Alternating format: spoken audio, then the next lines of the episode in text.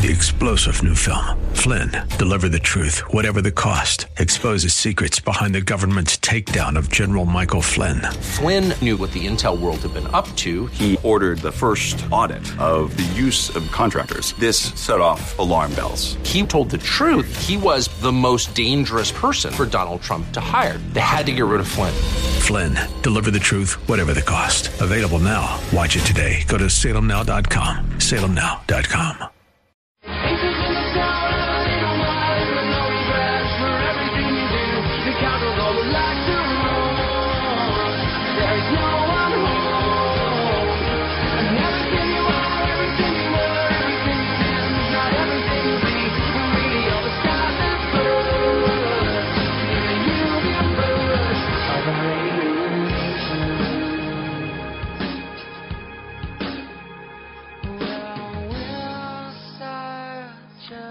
Welcome in.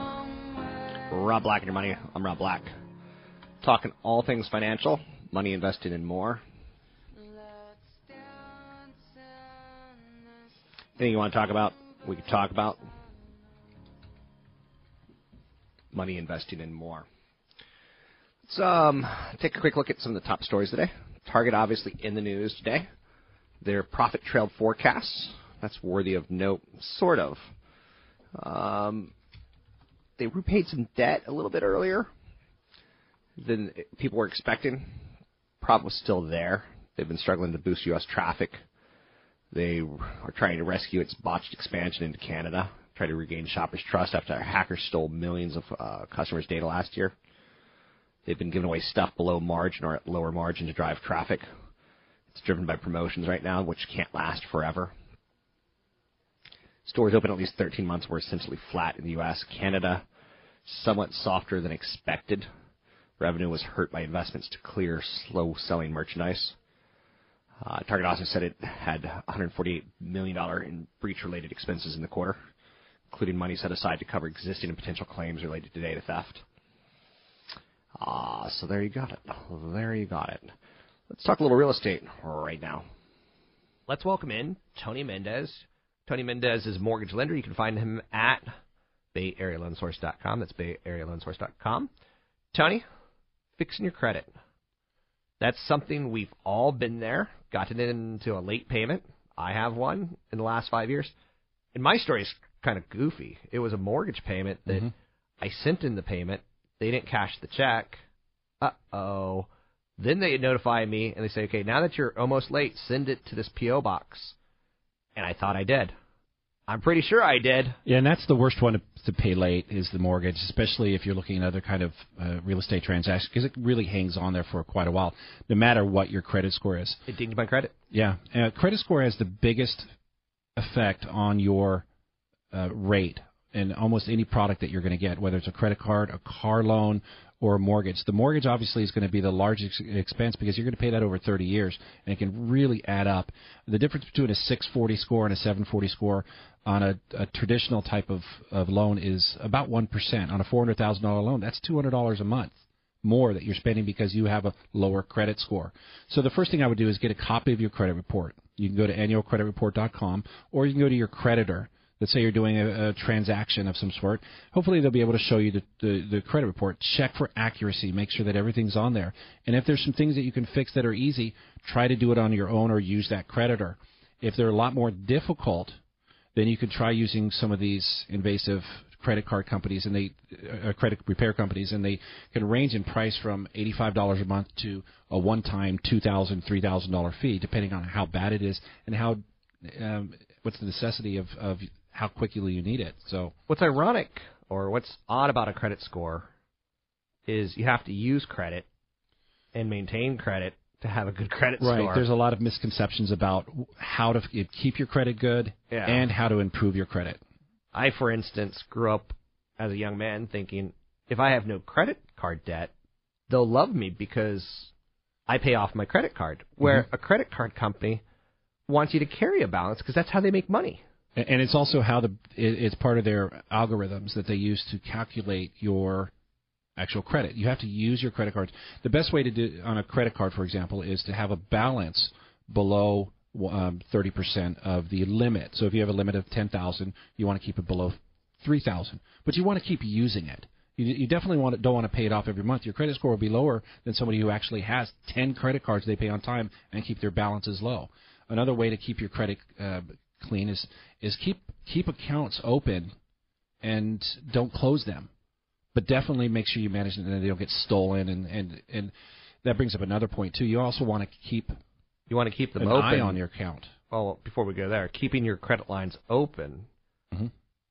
ages the account, the well, average years that you've had credit. So if you like, open up a lot of new credit cards, mm-hmm. you're you've only had credit maybe from five years will go down to one year because you just opened right. five new credit cards. So correct, all, all, those years of, of paying on time just got watered down because you opened up too many new credit cards. Yeah, there's there's several factors that will affect your credit, um, your lower balances, uh, accuracy, collections, time, new accounts. Uh, th- there's three bureaus. There's Equifax, TransUnion, and Experian. And at a .com at the end of each one of those, and you can go and get your own credit report. You can also d- do disputes. This is when you want to do your fixing your credit on your own. You can do a dispute through that agency or that bureau.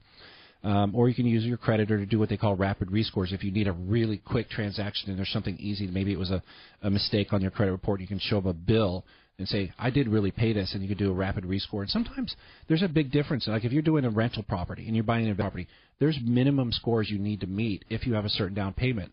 And some people need to do these types of rapid rescores. So getting in front of your credit is important. We talked about monitoring your credit. There's some good tools that you use.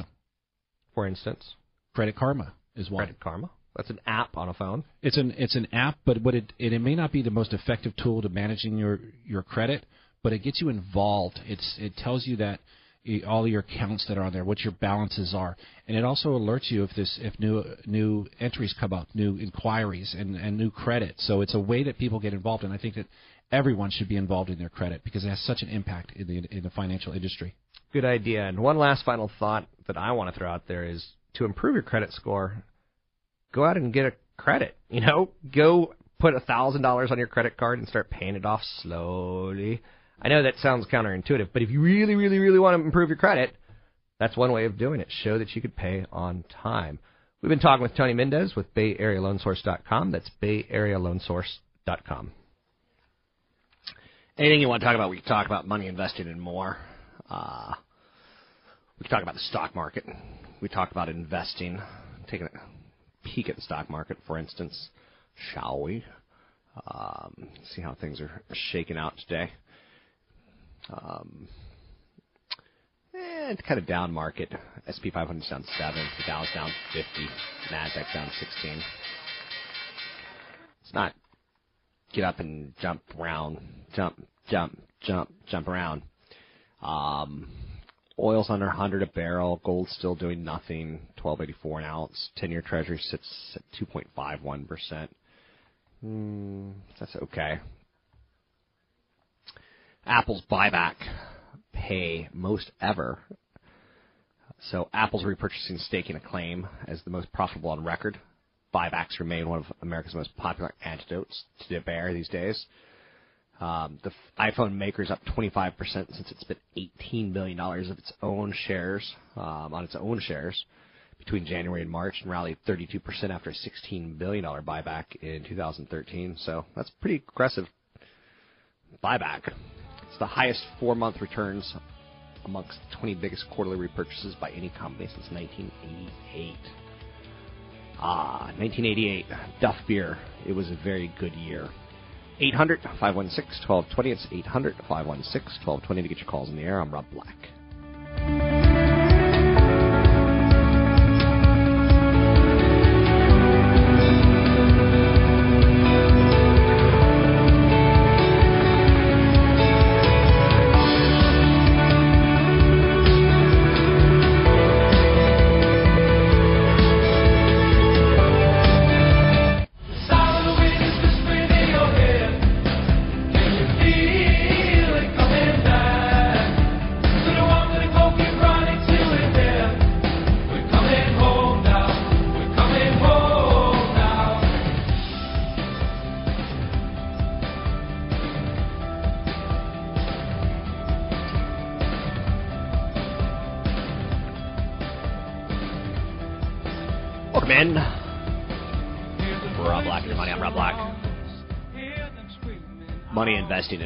More. Joining me now, briefing.com is Patrick O'Hare, Chief Market Analyst. How are you, Mr. O'Hare? I'm doing well, Rob. Nice to be back with you. Good. Rumor has it you're headed out on vacation a couple times for the rest of the month. I'm happy to say that I can uh, substantiate that rumor, and I will be out next week. Does that mean the market's going to go into a correction? Unfortunately, always, yes. it always seems to happen, right? It does seem to. It seems to do some crazy things when I'm out of the office, but um, uh, you know, correction. Uh, I don't know. um, you know, it hasn't been acting well lately here, but uh, you know, you set everything else aside, all of these, you know, geopolitical headlines and interest rate fears and all of that, you still can't get past the fact that the market hasn't had a 10% pullback since August of 2011. So it's kind of naive, really, to think that it can't just, you know, pull back in price alone. You know that uh, the market's gotten a little overextended, and you're going to see some price setbacks every now and then. And uh, the problem is that uh, you know we get caught up in assigning a narrative to you know why exactly it goes down from one minute to the next, one day to the next, and you've always got to have a specific reason to explain it. And, and a lot of times you just forget that, look, you know, sometimes prices go down. There's more selling interest than buying interest, and you get lower prices. I think Warren Buffett once said something along the lines of Mother Market will do what Mother Market wants to do, and I guess that's the way of looking at it. And that's a massive paraphrase, by the way. Yeah, exactly.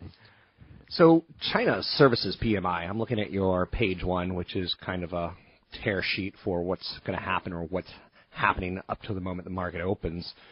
Um, China's PMI. Do we really? How much value do, do you put in some of these this data that comes out of China? Well, yeah, PMI readings in general, we're not big fans of, frankly, at the time. You know, uh, one's mood is going to impact, I think, the the, the response. Um, you might get a big order, you know, one day that uh, before the you know survey is completed, and you're feeling really good, and then two days after you've turned in your survey and you get two big cancellations, you're not feeling so great. But in any event, um, you know, don't put a whole lot of stock uh, in terms of that services PMI number as being a a big market mover, or at least it should not be interpreted as such. Um, you know, obviously China is trying to reorient its economy to being more of a domestic uh, demand-led economy as opposed to an export-led economy, and so uh, from that endpoint. Um, you know, you could say that the the the services number is a reflection that you know things in China domestically are not as uh, robust as you might like to see them, and that perhaps the move you've seen in the Shanghai Composite uh, has gotten a little carried away and probably going to be due for a pullback of sorts uh, itself. But um, you know, as a major factor driving the global markets, uh, I think it's uh, putting too much stock in that particular number today to explain uh, the uh, the weakness we've seen.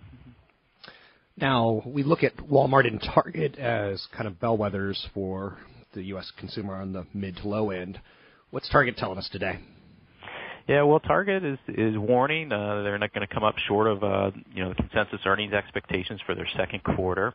Um, probably worth noting they are still going to be you know plenty profitable, but they're just not going to match you know analysts' expectations, and they're they're blaming it on higher expenses related to the data breach that was well publicized uh, during the uh, the fourth quarter last year, and and then also probably more importantly they're uh, pinning it in part on uh, cautious consumer spending, uh, which is uh, you know an interesting acknowledgement. Uh, you know, Target has some company-specific issues, but you know you're seeing Walmart also acknowledge that uh, you know their core you know audience is is being very conscientious about uh, discretionary spending activity, uh, and uh, it's you know it's it's not a uh, a perfect landscape out there, if you will, for certainly for the low and middle income classes because they just don't have the the strong income growth to continue to drive you know higher levels of discretionary spending. They're spending to need as opposed to spending for wants.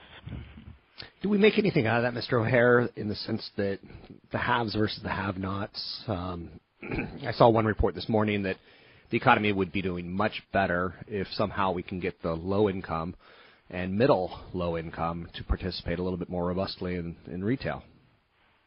Well, uh, I, uh, you know, I think that's an obvious conclusion. You know, if you could get the lower and middle income classes to participate more, then sure, the economy would be doing better. But you need to get them the, you know, higher wages to to help in that respect. You need to get more jobs uh, on that uh, end of things, and and that's not happening. So, um, you know, it's it's easy to you obviously. Um, move into that discussion about you know the the, the widening wealth uh, differential. Uh, clearly, there is one, uh, and certainly as you you know from my seat as I follow the stock market every day, um, it's it's readily apparent, you know, that there certainly is going to be big wealth gap simply because there are more wealthy individuals who own individual stocks, uh, who have uh, higher balances in retirement accounts and things of that nature. Um, you know, I think half of you know Americans don't even own a stock. So, uh, and you can probably put a large part of the lower middle income classes in that in that uh, pool. And so, certainly, you know, as you see what the Fed's interest rate policy has done to help drive uh, asset prices, you know, in terms of real estate and equity prices, uh, there are going to be a, a fair number of people that are left behind and that have missed out on those nice price appreciations um, because they don't own either, and that's why you're largely seeing a, a slow recovery, frankly, or it's part of the reason certainly that you're getting this very slow recovery effort coming out of the Great Recession is because it's not an uh, uh, you know, it's not not everyone is participating in that or able to participate in it, and that's why a lot of people still think it feels very much and are acting very much as if it is still a recession. So changing gears ever so slightly, earnings season's starting to wrap up, kind of. Um, still has a little bit of a busy week. What's your conclusions? Very good. Um, uh, you know, we're uh, pushing you know 10% earnings per share growth according to S&P Capital IQ on about 5% revenue growth. Uh, that was you know really much better than what was expected coming into the reporting period, and uh, and I might be jumping your interview a little bit because that is probably one of the things I'm going to be working on uh, later this week for Briefing.com readers is is is pointing out to them just you know this is what we have been wanting for you want you know or have been you know asking for essentially is that double digit you know earnings per share growth uh, with uh, you know signs of increasing demand uh, through the top line. It's not you know it's not robust demand, but it is improving somewhat, which is encouraging.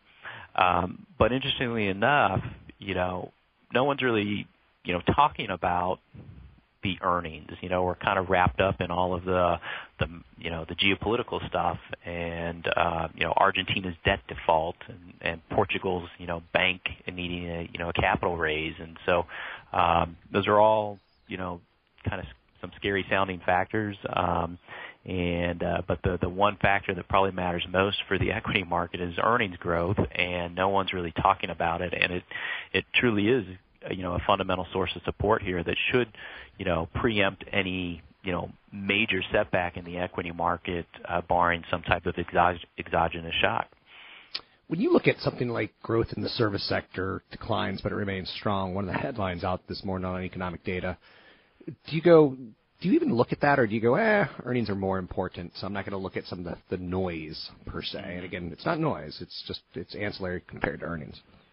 Yeah, well, I mean, you take a look at it. I think you might be referring to the Markit PMI report, um, and then we had the ISM services number that was out as well um, a, a short time ago, and that was actually, you know. Uh, up from the prior month and still indicative of some pretty solid activity within the services sector and that you know, it all it all leads back into you know the earnings uh, piece of information. You know, if you have um, uh, expansion within the services sector, which is a large part of the U.S. economy, obviously, um, you know that sh- should bode well for companies within those areas that um, you know for them to be able to grow their earnings and and that becomes a supportive factor uh, you know for the market and uh, that's what I was alluding to a little bit earlier is you know double-digit EPS growth is something you know we haven't been seeing a whole lot of lately. And um, even though share buyback activity is contributing, you know, to that, um, you're starting to see the top line improve, which is a good thing. That's an encouraging thing,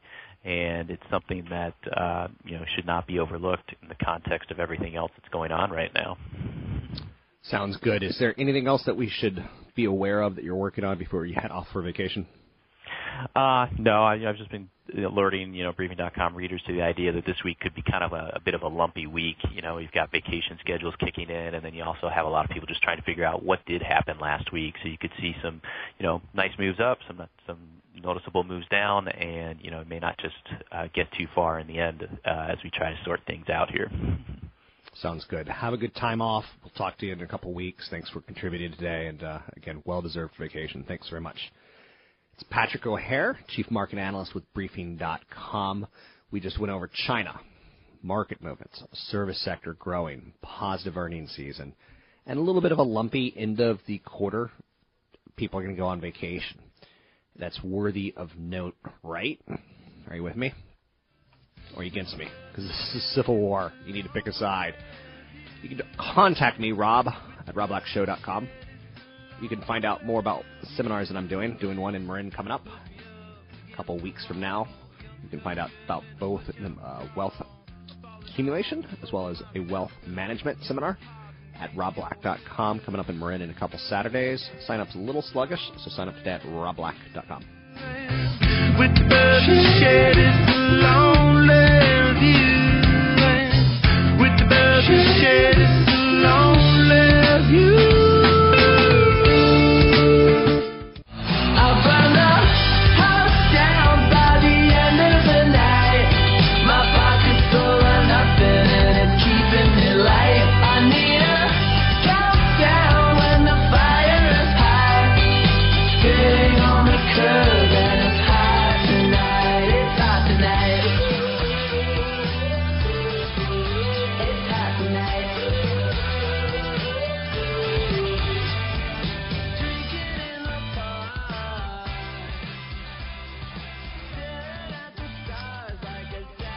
crazy world we live in at times.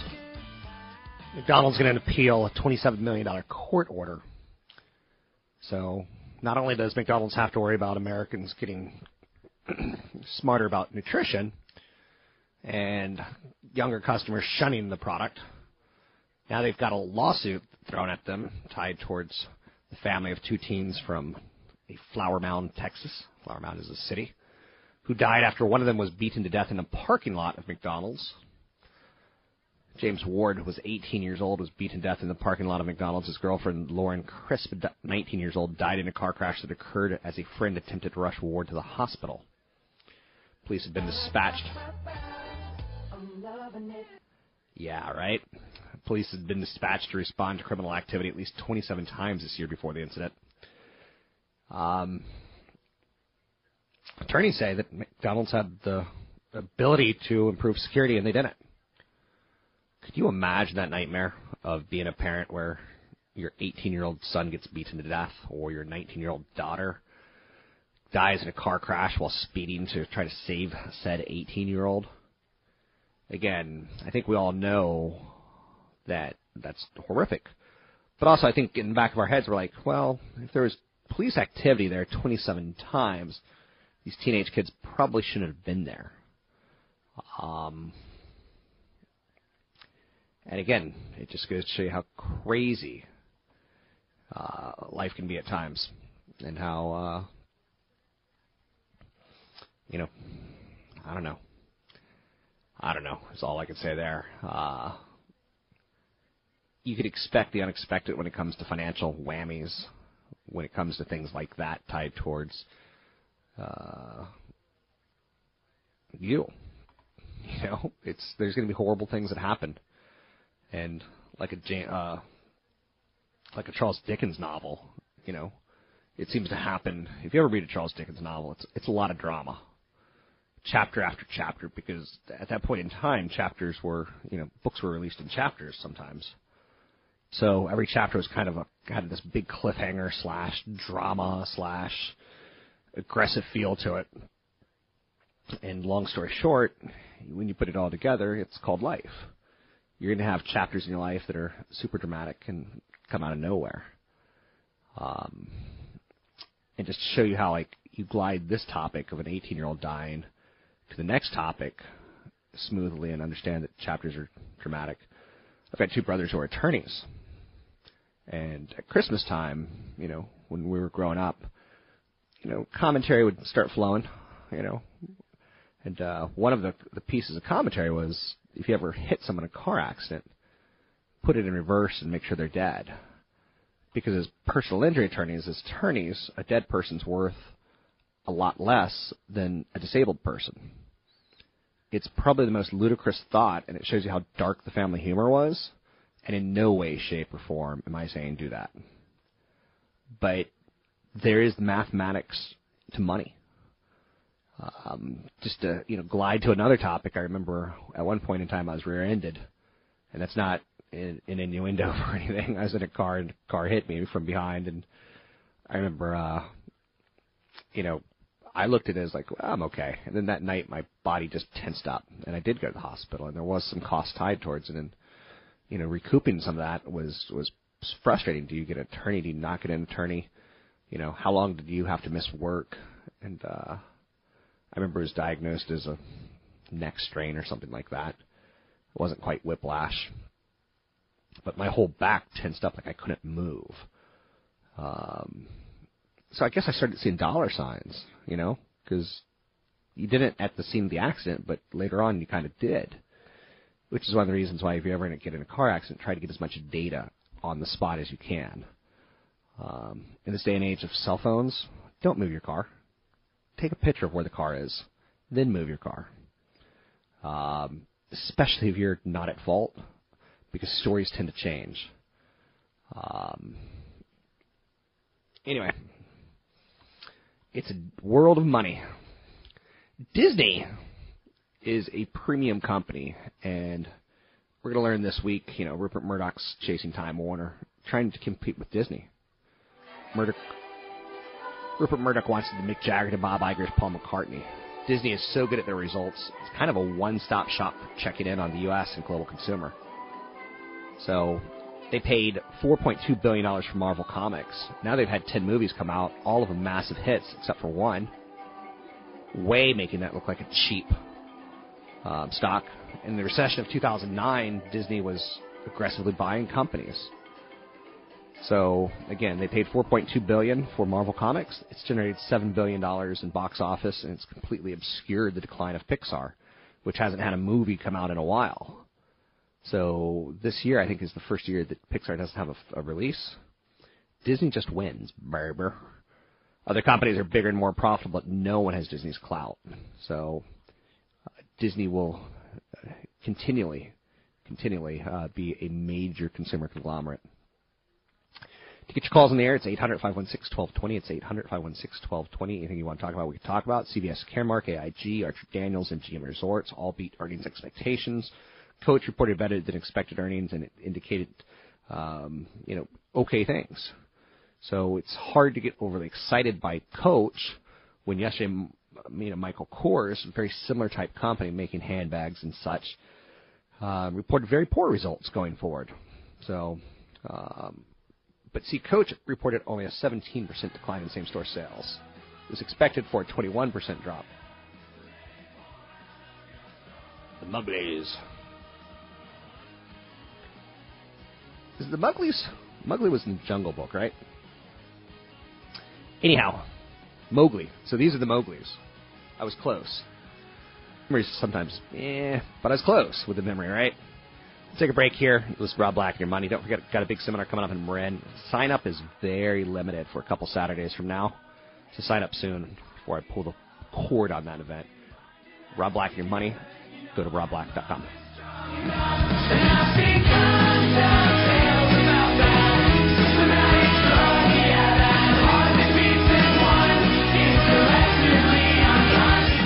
views and opinions expressed by Rob Black and his guests are not necessarily those of the Wall Street Business Network, this station, its management, owners, or advertisers, and should not be construed as legal, tax, or investment advice. Always consult with the appropriate advisor before making any investment or financial planning decision.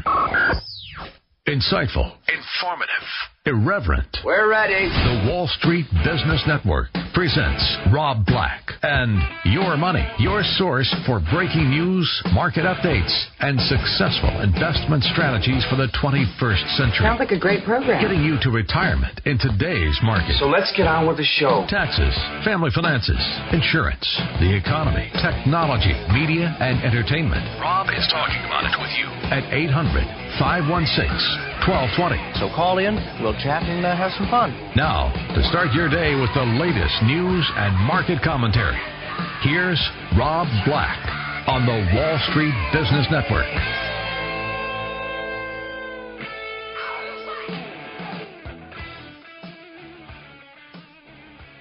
Welcome in. Black and your money. I'm Rob Black, talking all things financial, money, investing, and more. Anything you want to talk about, we could talk about. Hmm. I think one of the areas that frustrates me the most is the bad advice that's given out on a regular basis in the industry. And I use the financial industry to cover a lot. It could be brokers, stockbrokers, people who help you buy and sell stocks. That I'm really surprised they're still around. It's an industry that's changed a lot, and I think it's pretty easy to accumulate wealth. But they will make you think that you can't do it yourself. I think managing wealth is a little bit trickier because you don't know some of the complexities tied towards taxes and efficiencies that are just sometimes mathematical. You know, uh, at some point in time, if you own a company, you probably want to top out your paycheck and go more towards bonuses. You might want to, you know, open up a 529 plan for everyone in the company, or open up, you know, uh, matching and things like that that can boost your ability to, you know, pay yourself a little bit more in the paycheck. One of the areas that frustrates me the most is again, from age 20 to 60 you work, and then from age 60 to 100 you live off that. And one of the more important things that you can do, in my opinion, is do it right and cut down on your mistakes. And that's how you do it right. Um, you need insurance. You need to invest for the long term. You need to save for big ticket purchases like cars and homes and vacations or whatever is out there. You need to use credit responsibly so you're not carrying a balance month to month. Um, and if you do, just for a very short period of time, my lines of credit include everything from you know mortgages to credit cards to car loans, and I'm not against getting a car loan at zero percent or one percent. It helps me establish the fact that I can pay my credit on a monthly basis. I'm against 12% credit cards. But probably the area that irks me the most is just plain out bad financial advice by quote unquote professionals. And one area that hits you the worst is in insurance. Insurance agents should net, I, I think our government should somehow ban insurance agents from giving financial advice.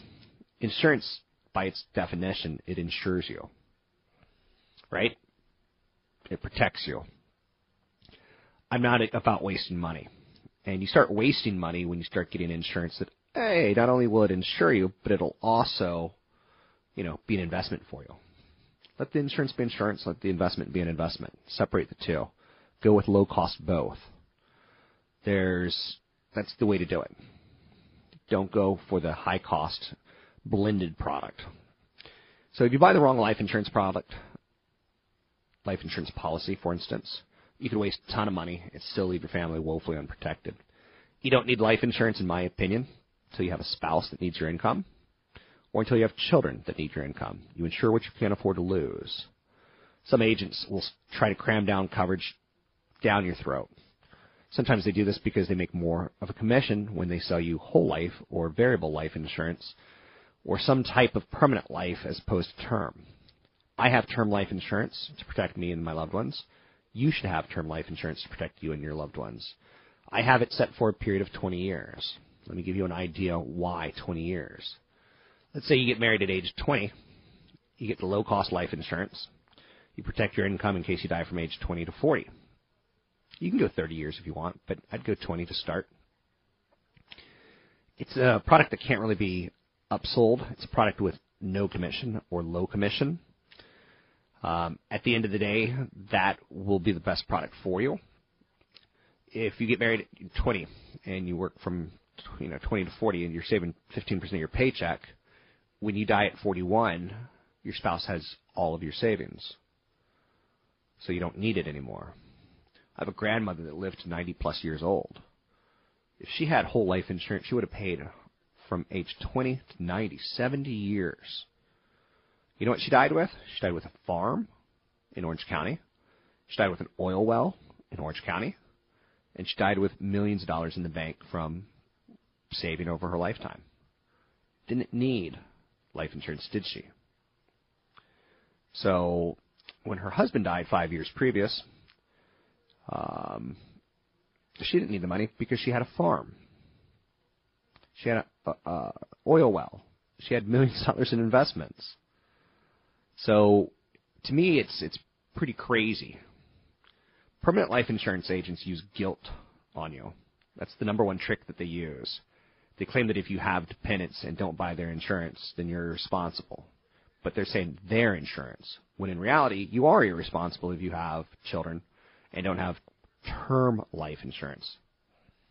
It's the cheapest one out there. Like I said, I got term life through Geico or USAA. Whoever you want to get it through, fine. It doesn't mean that you need, you know, malformed schlock that they're selling. You can buy a heck of a lot more term insurance, often 10 times more insurance for the same premium you get with perm. You might say that people who buy term life care 10 times more about their family than people who buy whole life, universal life, or variable life. Another excuse they'll use on why, or guilt trick they'll use, is it's forced savings. This is a true statement. When you do have variable life insurance, you have it for, you get a little investment. When you have permanent life insurance, you get, you know, a little bit of, uh, you know, you pay yourself a little bit. But you get really horrible, terrible guaranteed rates for this product. If you need a guaranteed savings plans, just automate monthly drafts out of your checking account. I do. When I was 18 years old, I knew that I wanted to save every month, but I knew that I wouldn't do it unless I told the mutual fund company, "Yeah, you can take $166 a month out of my, my out of my paycheck and or out of my checking account." And they did. The feature of being forced to make lousy investments is not a good benefit to you from the world of insurance, in my opinion. There's agents that'll use the trick. It's always there. Agents sometimes argue that unlike term permanent life insurance is always there. So that's not always the case though, because the premiums are so extraterrestrially high, a lot of people cancel their coverage before they can make a claim. According to statistics, 40% of permanent life insurance buyers junk their policies within the first 10 years. And who's to say that the people who hold on to the policies actually need it?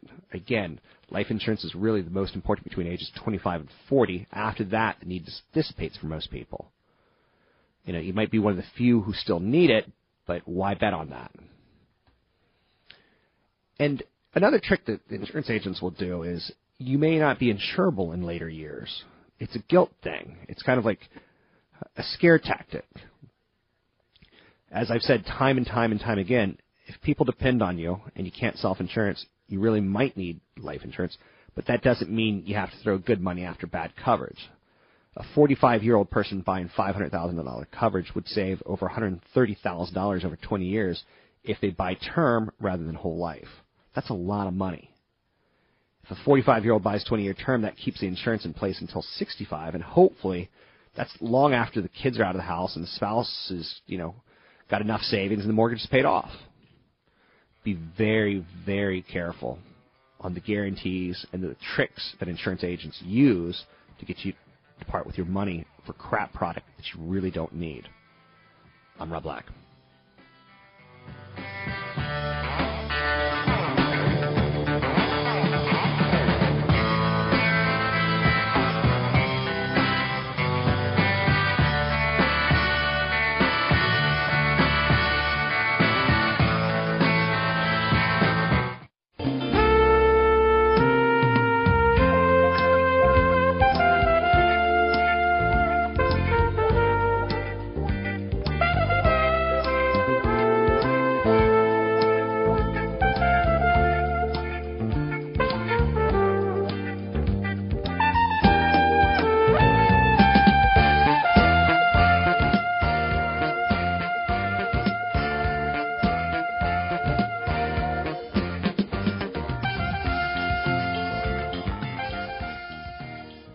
Welcome in, Rob Black and your money. I'm Rob Black.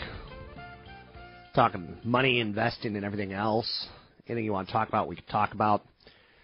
One of the areas that I like to discuss, if I may, is, you know, allocations. It's kind of an odd concept, but let's work with it here. How much money should you have in emerging markets? Now, we're all different. So please note that, okay? That's right there. I have to start and say we're all different.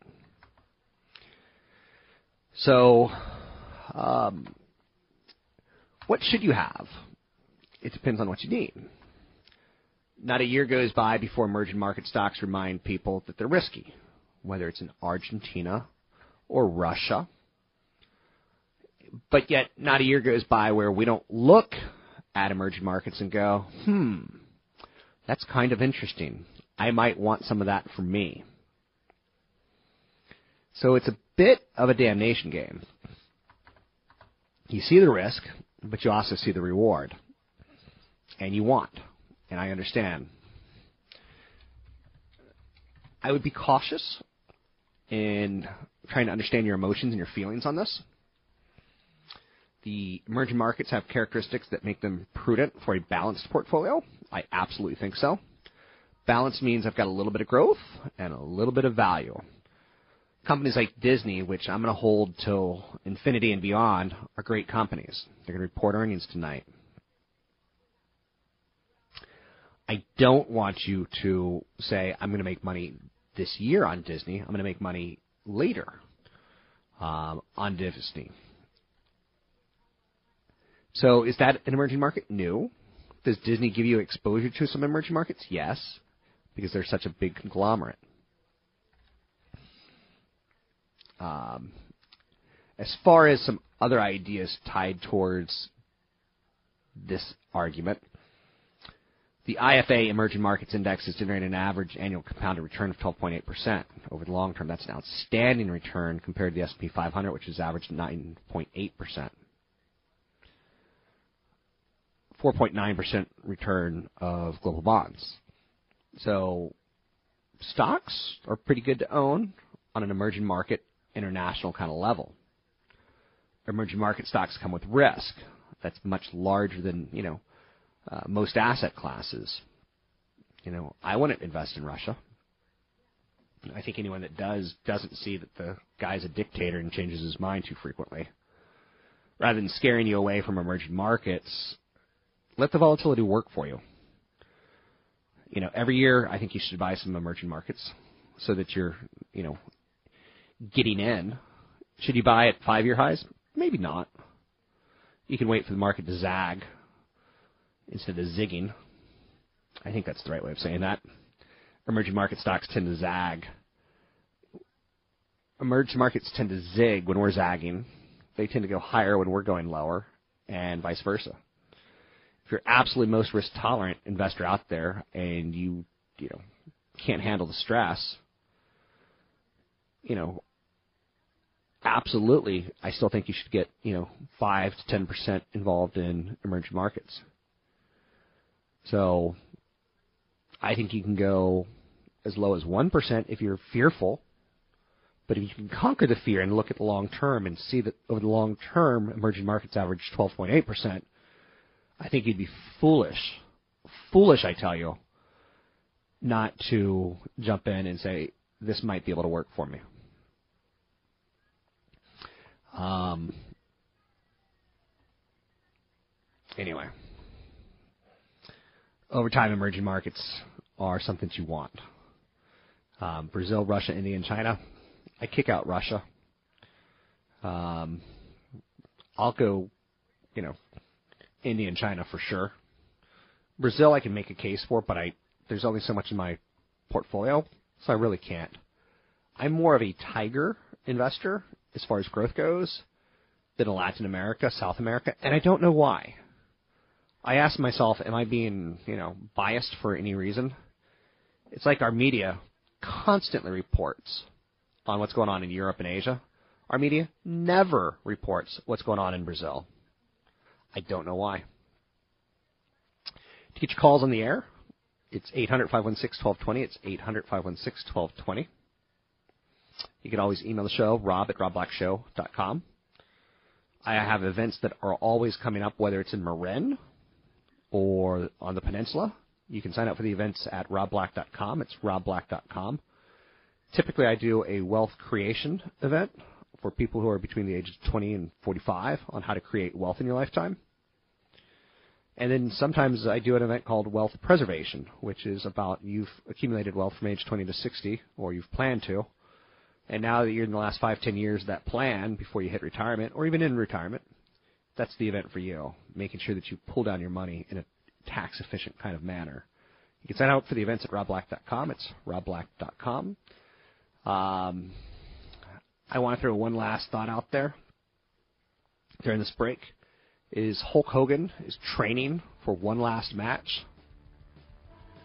I don't know why I tell you that other than to say maybe you do work past 60 sometimes because he's got to be 60, right? Right? Anyway, find me online at robblack.com.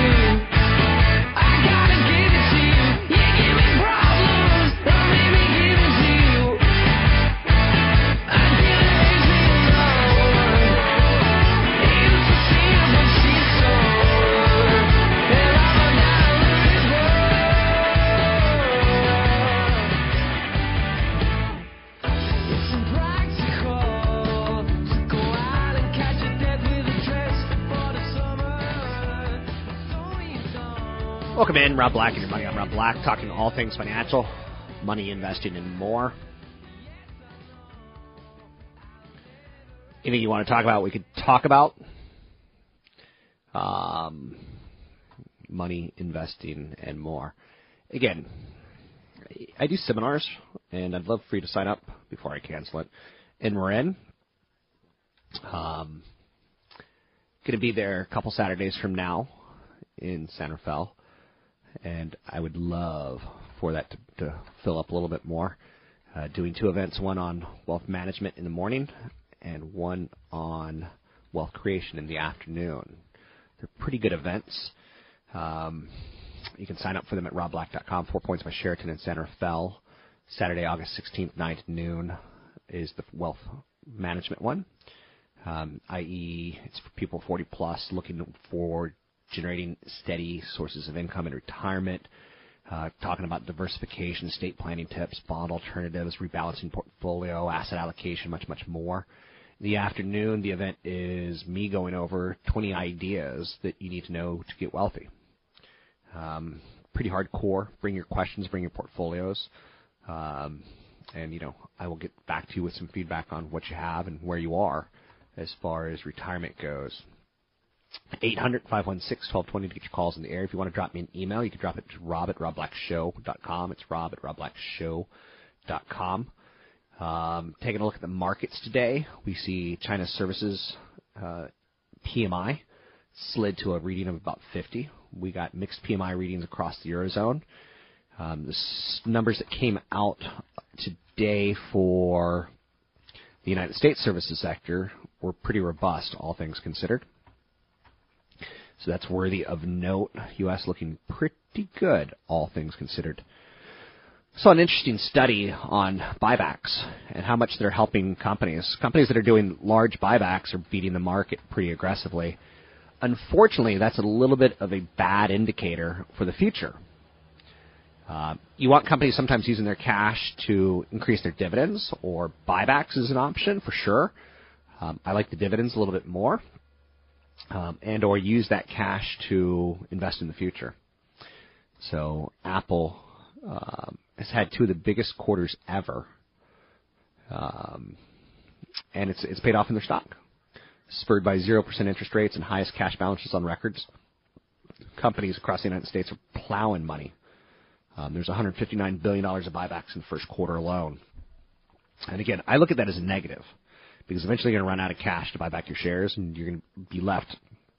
You need to have sales. Gluten free labeling standards are kicking in this week. So to be technically gluten free, um, you have to have 20 parts per million of gluten. So less than 20 parts. And, you know, this is an industry that has obviously benefited enormously from people diagnosing themselves with gluten disease and celiac disease.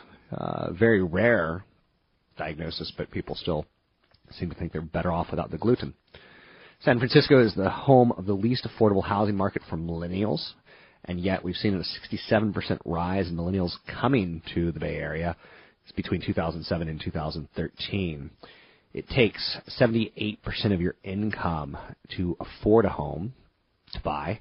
It takes about what is it, 42% of your income to on rent. Keep in mind, experts say don't spend more than 30%.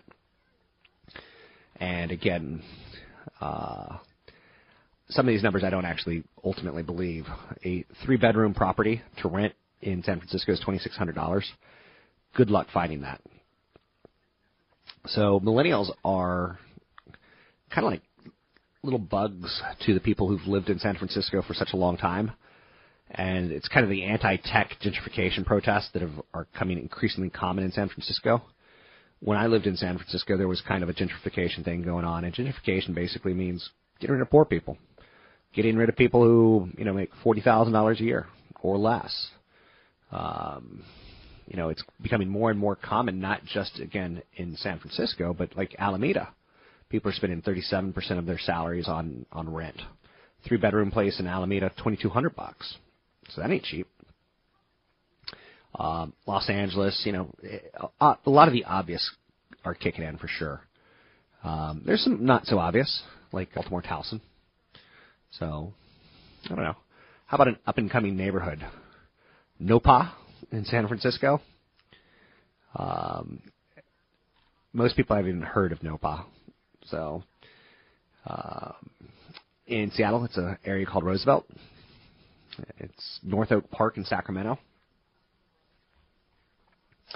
Anyway, uh, anything you want to talk about, we can talk about.